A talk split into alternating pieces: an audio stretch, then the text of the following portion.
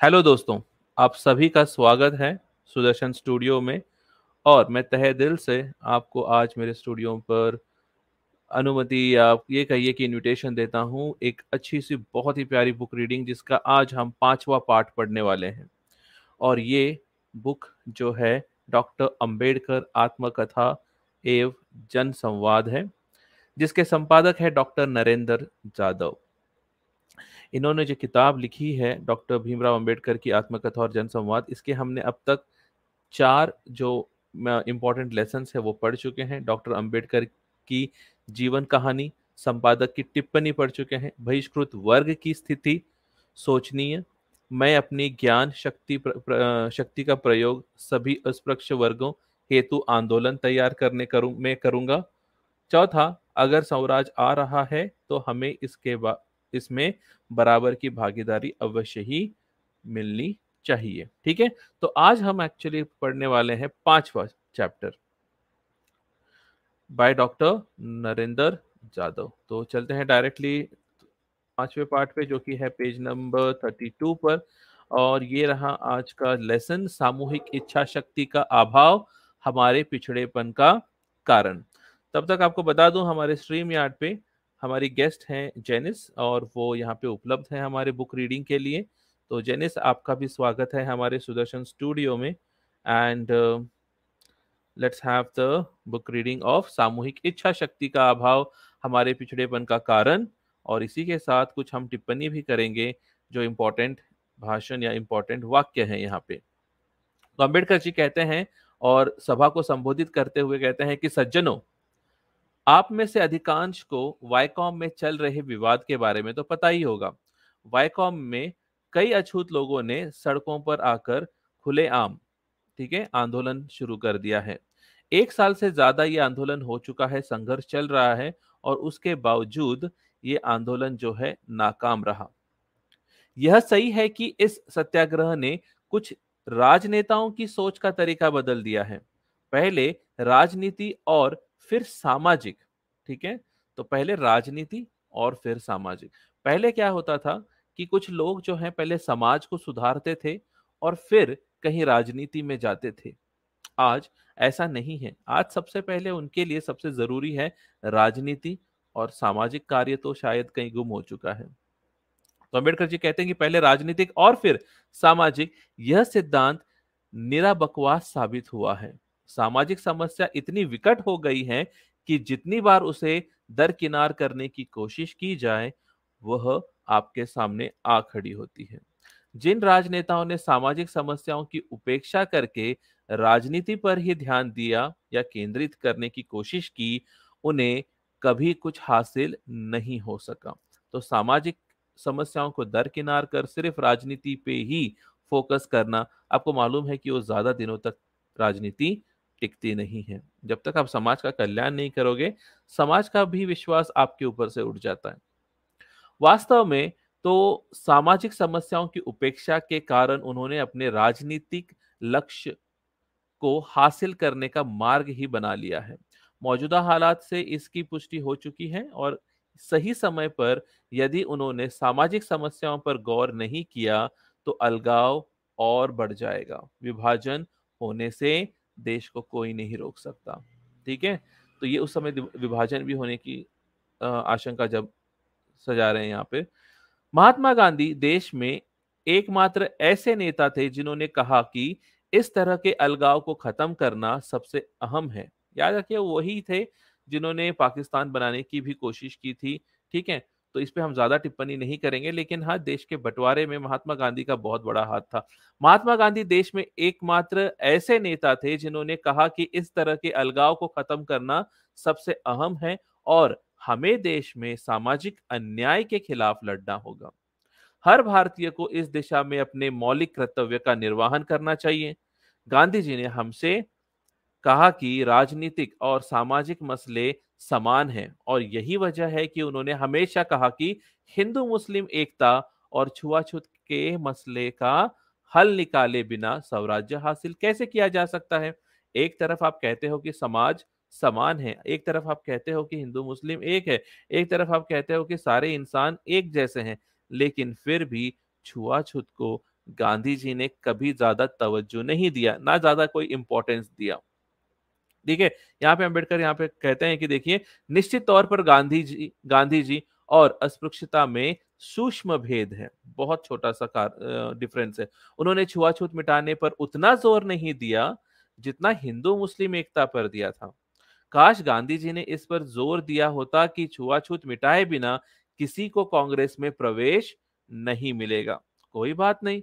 जब हर कोई हमसे किनारा कर रहा है, ऐसे में गांधी जी की यह सहानुभूति कुछ कम नहीं, ठीक है? तो अगले पैराग्राफ में हम चलते हैं। महात्मा गांधी खुद वायकॉम के सत्याग्रह आंदोलन देखने गए और उन्होंने वायकॉम के ब्राह्मण पुजारियों के सामने एक समझौते की पेशकश की। अब वो समझौता क्या है? जनता की राय को ध्यान में रखा जाना चाहिए, सबसे पहला। दूसरा, पवित्र शास्त्रों में जिस अस्पृश्यता की बात कही गई है उनकी प्रामाणिकता का निर्धारण विद्वानों से कराया जाए। अब मुझे ये बताइए कि सेकंड पॉइंट जो है थोड़ा सा निराधर है।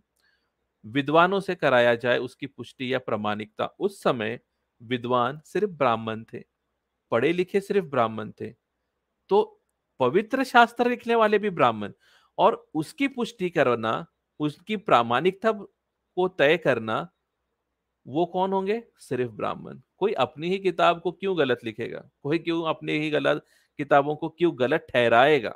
है ना? ये ज़रूरी क्योंकि अगर ठहराते हैं ब्राह्मण अगर अपनी किताबों को, वेदों को तो उनका भांडा फूट जाएगा और ये जो है ना कास्ट सिस्टम, ठीक है? जातिवाद की जो सीढ़ी है, वो कंप्लीटली टूट जाएगी और ब्राह्मण कहीं ना कहीं मिट जाएगा। तो अपने ही समाज को बचाने के लिए ब्राह्मण कभी भी अपने शास्त्रों को गलत नहीं कहेगा। श्रवण कोर के दीवान को मुख्य पंचाट बनाकर विद्वानों की एक समिति से मामले का हल निकाला जाए। अब जो भी इसमें जो मामला है, यानी कि प्रामाणिकता पेश करना या पवित्र शास्त्र में जो भी कहानियाँ हैं, उनकी मुख्यता को पेश करना, कमियों को निकालना, ये उन मुख्य पंचाट का था। विद्वानों का। और विद्वान कौन थे? ब्राह्मण थे। तो पहला तो कहीं जनता की राय को ध्यान में रखा जाना चाहिए। जनता की राय अगर देखी जाए तो जनता सिर्फ़ उच्च वर्ग के थे।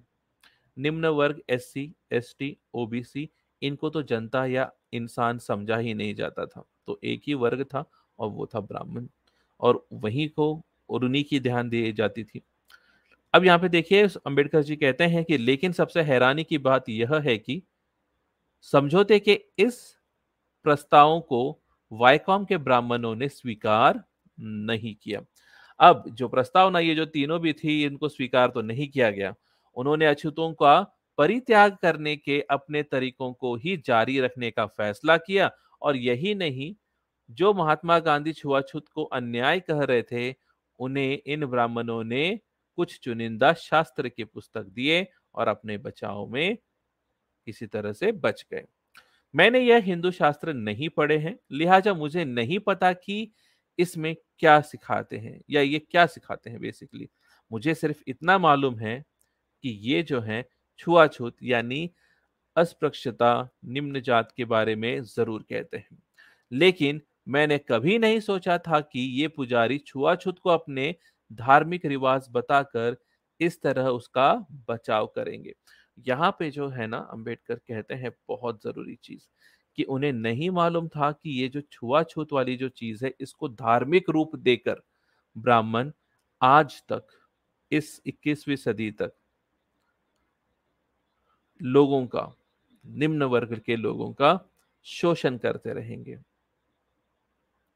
यानी ये काल बहुत लंबा चल रहा है और जब तक हम आवाज़ नहीं उठाते इन लोगों के लिए अपने लोगों के लिए, अपने बहुजन समाज के लिए, तब तक ये हमें ऐसे ही नोचते और दबाते रहेंगे।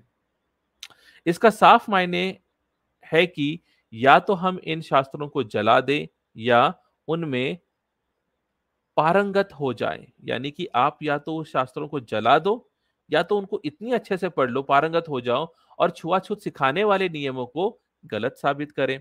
यानी आप शास्त्र वो पढ़ें अच्छे से पढ़े और पारंगत यानी एक्सपर्ट हो जाए। और उसमें जो लिखा है ना, छुआछूत के जो रीति रिवाज और ये सब सब जो चीज़ें हैं, उन नियमों को गलत साबित करने की कोशिश करें। यदि हम यह साबित करने में नाकाम रहे कि शास्त्रों का जो आशय उन्होंने लिखा है, वह गलत है तो हमें छुआछूत को ज़िंदगी भर सहना होगा। यदि ये पुजारी अपनी बात पर अड़े रहे तो हमें अपने तरीके से इन शास्त्रों को ठिकाने लगाना होगा। असल में ये शास्त्र सभी नागरिकों का अपमान है, भारतीय नागरिकों का, ठीक है?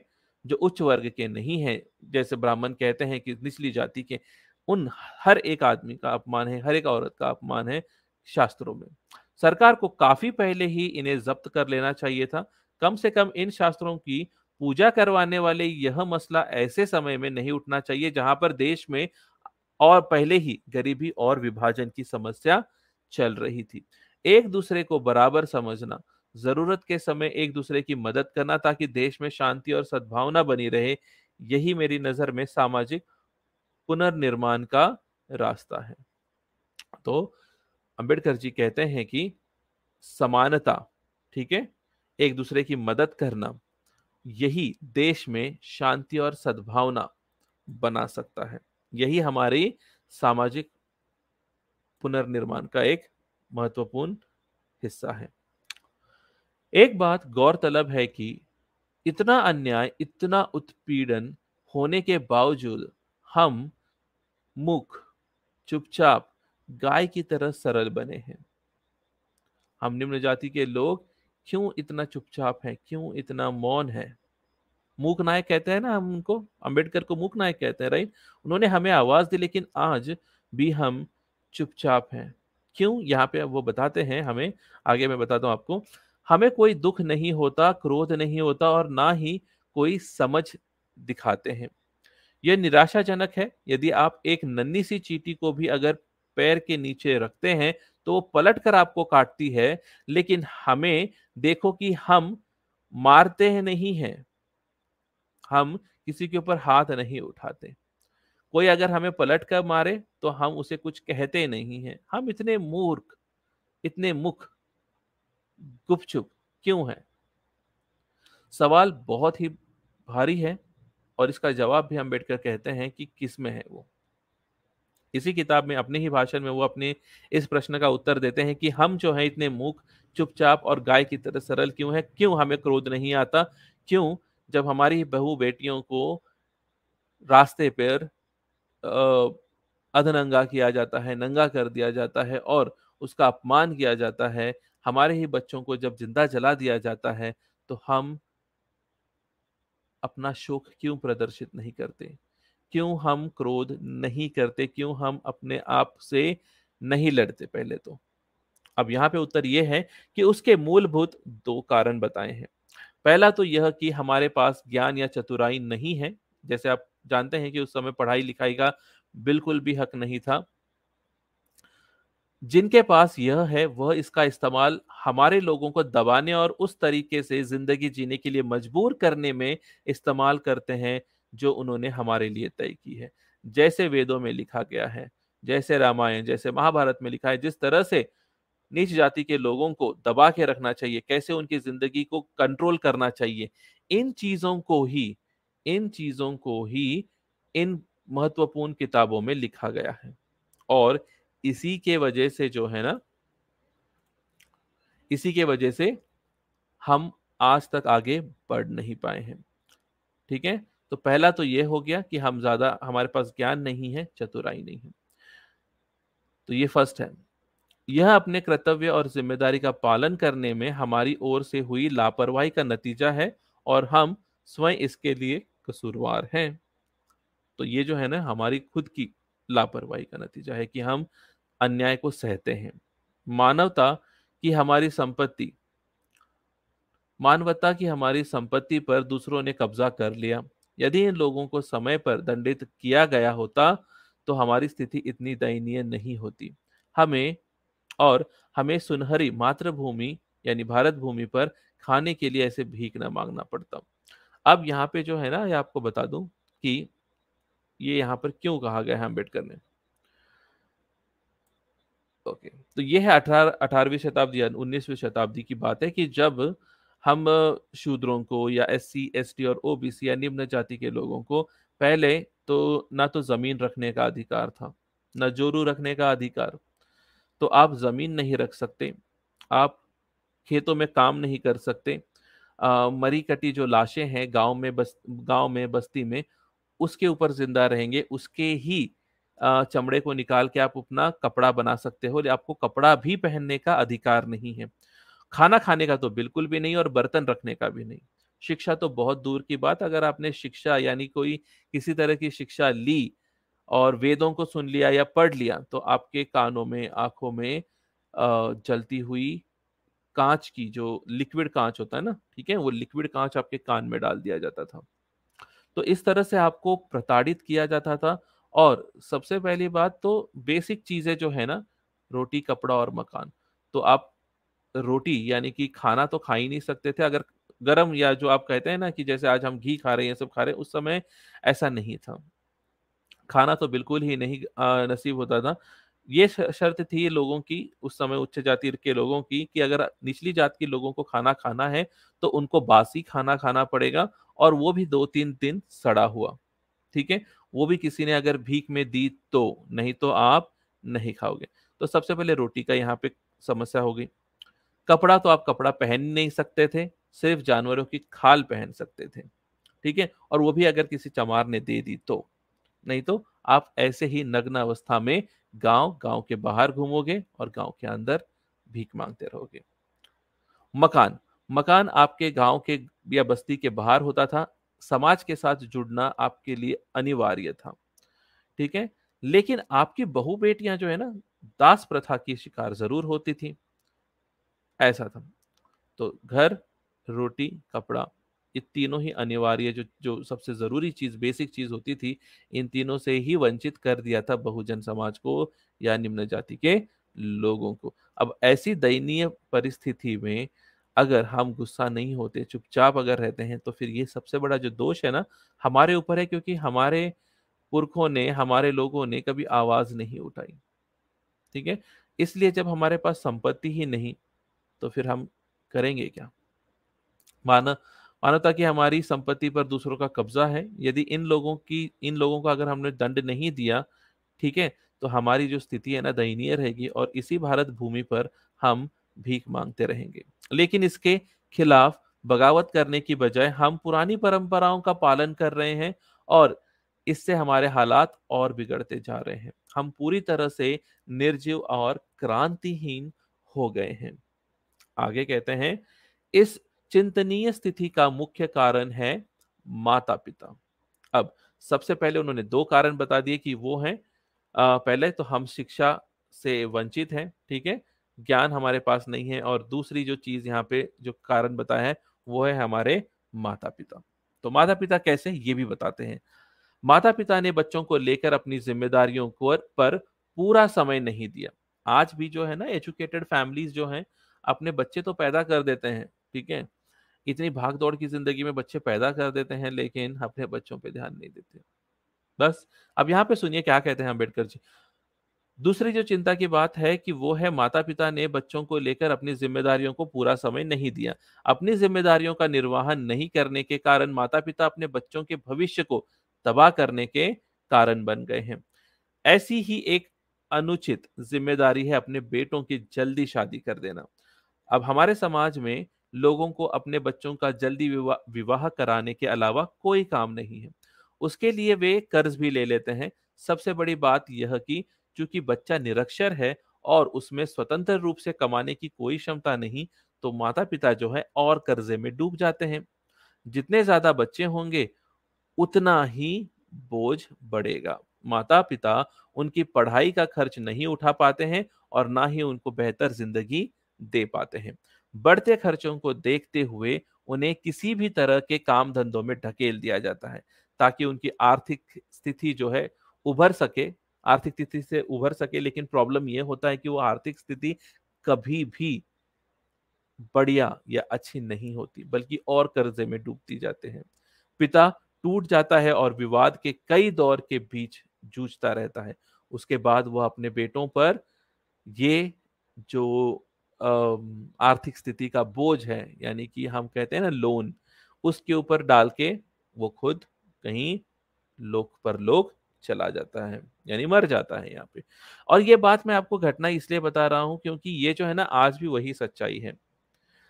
लड़कियों की कमी इतनी कम हो गई है कि लड़के जो हैं किसी क्रॉस रिलीजन में अभी जा रहे हैं एंड किसी भी रिलीजन की लड़की से शादी करने के लिए।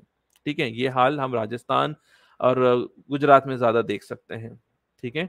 दूसरी चीज़ ये कि यहाँ पे दहेज जो है, सबसे बड़े कुरूप्रथा है।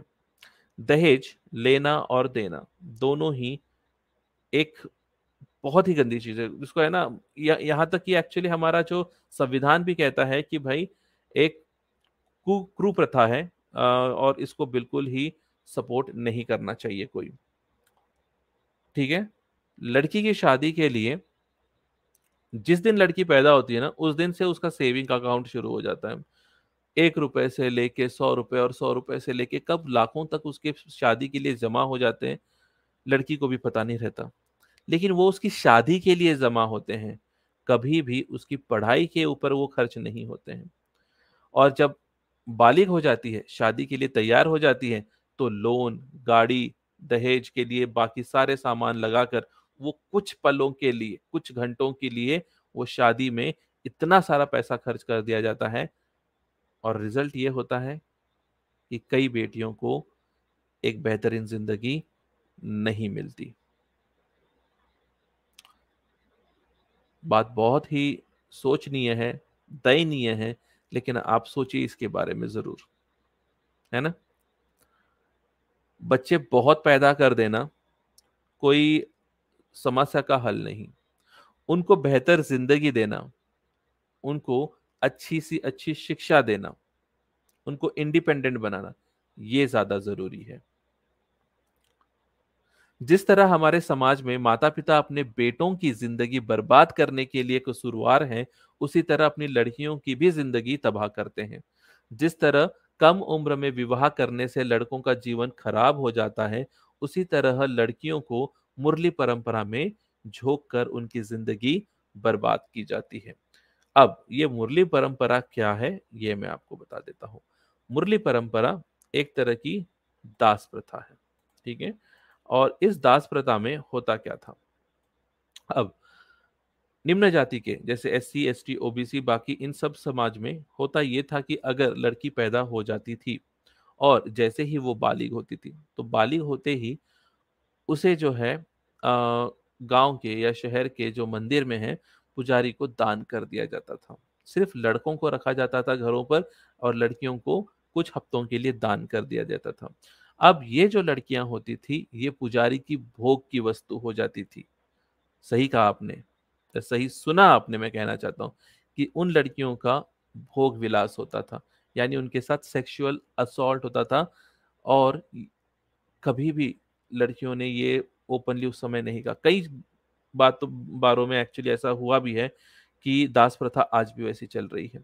तो सबसे पहले नाबालिग लड़कियों को मंदिर में दे दिया जाता था, दान कर दिया जाता था। और मैं ये बता देना चाहता हूँ कि ये सिर्फ़ निम्न वर्ग के लोगों के साथ ही होता था। तो जैसे लड़की बालिग हो जाती थी। दूसरी, जब लड़की बालिग हो जाती थी तो जब उसके ब्रेस्ट जो थे, उसके हिसाब से, उसकी ग्रोथ के हिसाब से उस परिवार को टैक्स देना पड़ता था। यानी पहले ही काम करने का टैक्स किसान को या जो मजदूरी कर रहा है उसको टैक्स देना पड़ता था महाजन को देना पड़ता था अगर वो काम करता है पुजारी को आ, अपनी लड़की देना पड़ता था और उसी के साथ अगर बच्चियों का जो ब्रेस्ट होता है उसके साइज़ के हिसाब से या माता बहनों का जो भी साइज़ होता था घर पे उनके हिसाब से उनको टैक्स देना पड़ता था और पैसे रखने का बिल्कुल ही अधिकार नहीं था। आप पैसे, सिक्के, किसी भी तरह की कोई भी कीमती वस्तु अपने घर पे नहीं रख सकते थे। तीसरा और इम्पोर्टेंट यहाँ पे, जब निम्न वर्ग के लड़की जब शादी ब्याह करके अपने ससुराल जाती थी तो उस गाँव में जो पंडित होता था या मुखिया होता था, उसके घर पर, ठीक है, बहुत ही गंदी बात है ये, लेकिन आपको सुनना ज़रूरी है क्योंकि ये असलियत है। उसके घर पर लड़की को भेज दिया जाता था शुद्धिकरण के लिए। शुद्धिकरण का मतलब है यहाँ पे फिर से प्रताड़ना सेक्सुअल असॉल्ट दासी बनाए रखना। तो जब एक निम्न वर्ग की लड़की, जब किसी निम्न वर्ग के साथ शादी होती थी और अपने ससुराल जाती थी तो उसे कम से कम एक महीना जो है वहाँ के सामंत या दीवान या पुजारी के साथ रहना और सोना पड़ता था। यानी नौकरानी बन के उसकी ज़िंदगी रहती थी और एक महीने बाद वो अपने ससुराल जाती थी और इसे कहते थे शुद्धिकरण। और अगर इसी लड़की के अगर हस्बैंड यानी जो मृत्यु हो जाती थी अगर हस्बैंड की तो उसको या तो ज़िंदा जला दिया जाता था, जिसे हम कहते हैं सती प्रथा, या दूसरी चीज़ उसको मंदिर में फिर से दान दे दिया जाता था।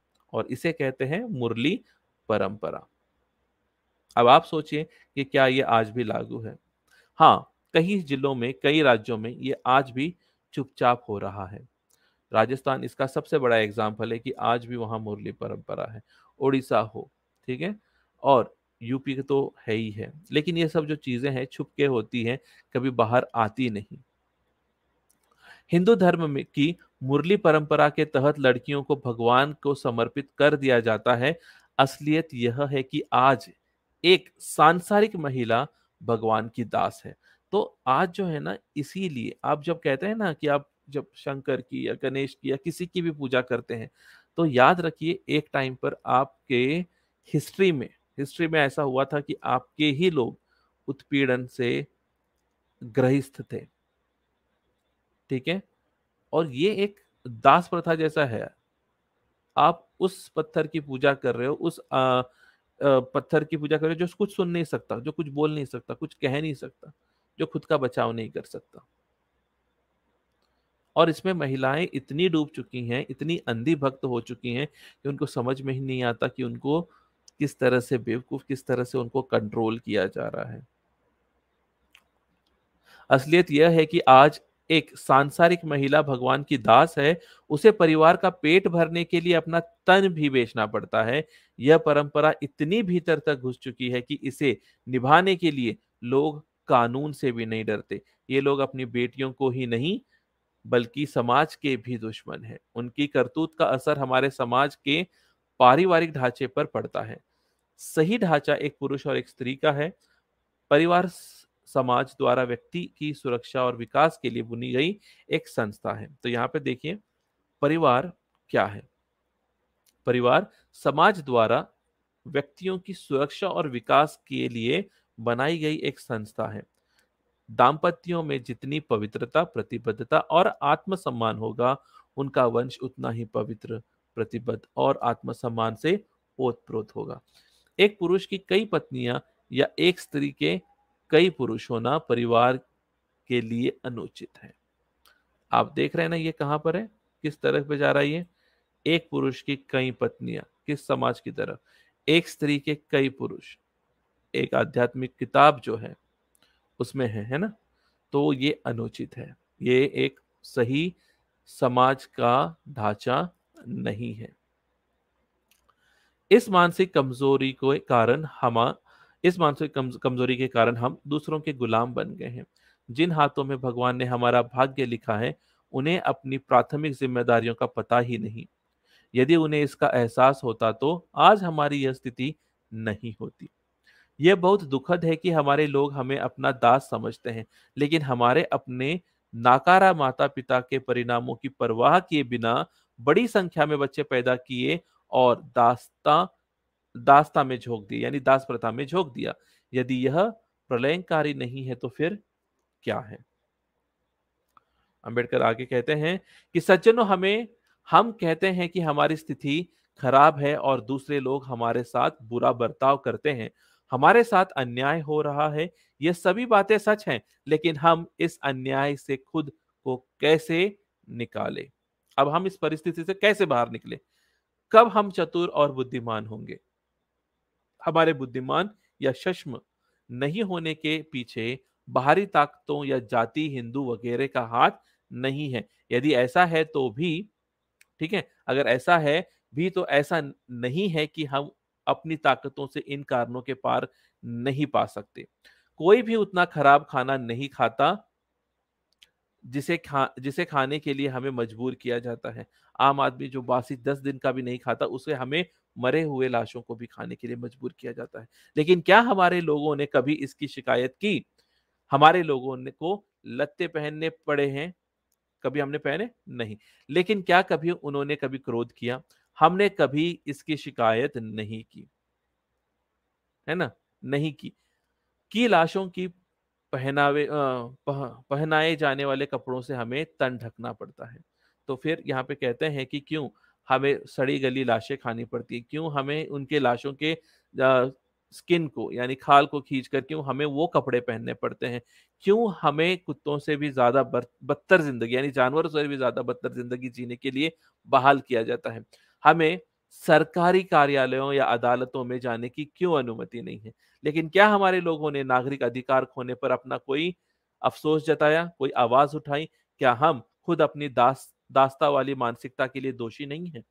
यहाँ पर है, निम्न वर्ग है ना, दिमाग के अंदर है। ये दास्तावादी या दास प्रथा जो है ना, मानसिक रोग है, बुद्धि के अंदर। जब तक ये रोग हटेगा नहीं, तब तक भारत जो है आगे बढ़ेगा नहीं।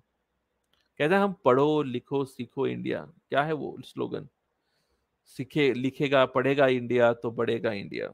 बट ये ज़रूरी नहीं है। पढ़ना और आगे बढ़ना दोनों ही विपरीत है। पढ़ोगे और आगे बढ़ोगे सही नहीं है। पढ़ोगे क्रिटिकल थिंकिंग करोगे, उसके ऊपर सोच विचार करोगे। तय करोगे कि क्या सही है और क्या गलत आपको पढ़ाया जा रहा है। अगर वो आप अगर सही से करें ना, तार्किक हो जाए, थोड़ा सा क्रिटिकल थिंकिंग करें तो ज़रूर आप आगे बढ़ोगे। सिर्फ़ पढ़ो और आगे बढ़ो का तो नारा तो सही नहीं है। ठीक है? तो पढ़ोगे, लिखोगे और तार्किक सोच रखोगे तो बढ़ेगा इंडिया।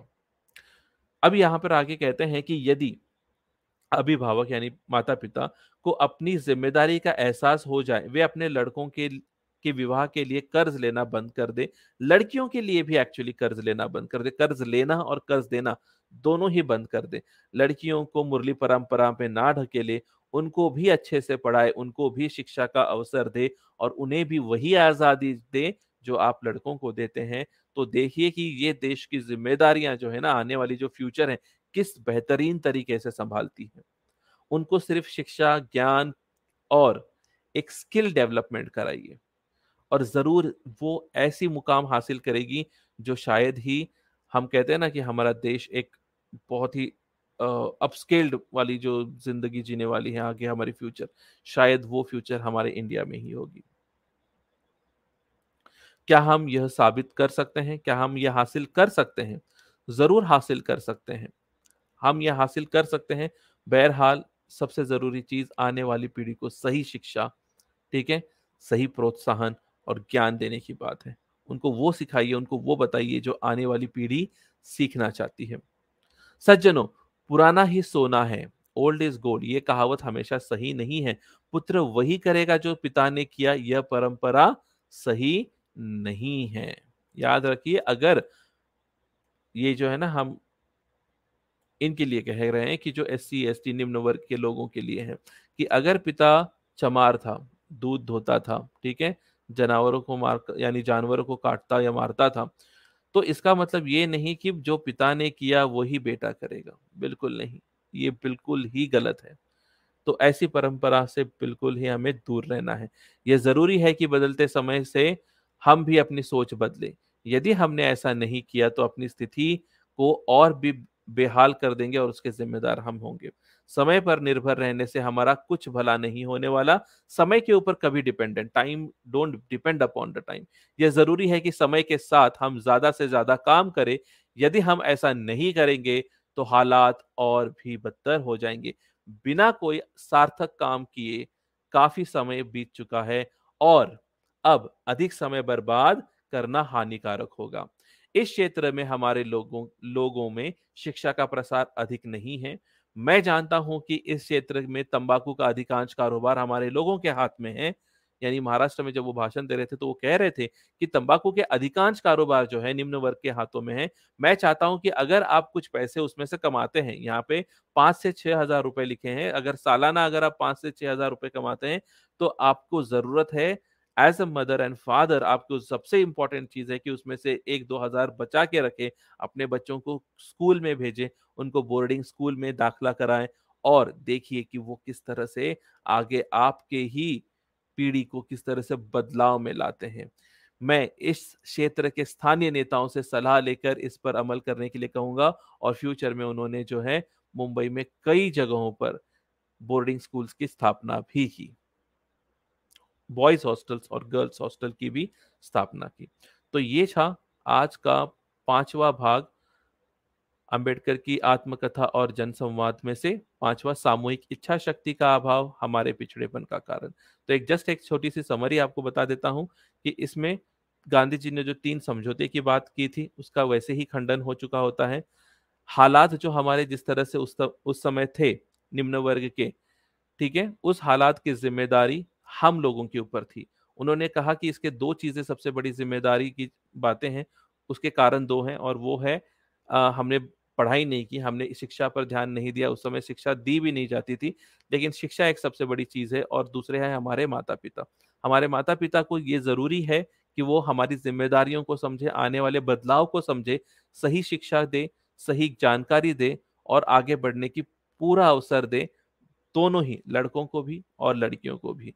लड़कों का या लड़कियों का जल्दी शादी न करे, उनके पढ़ाई पे ज़्यादा ध्यान दे, ठीक है?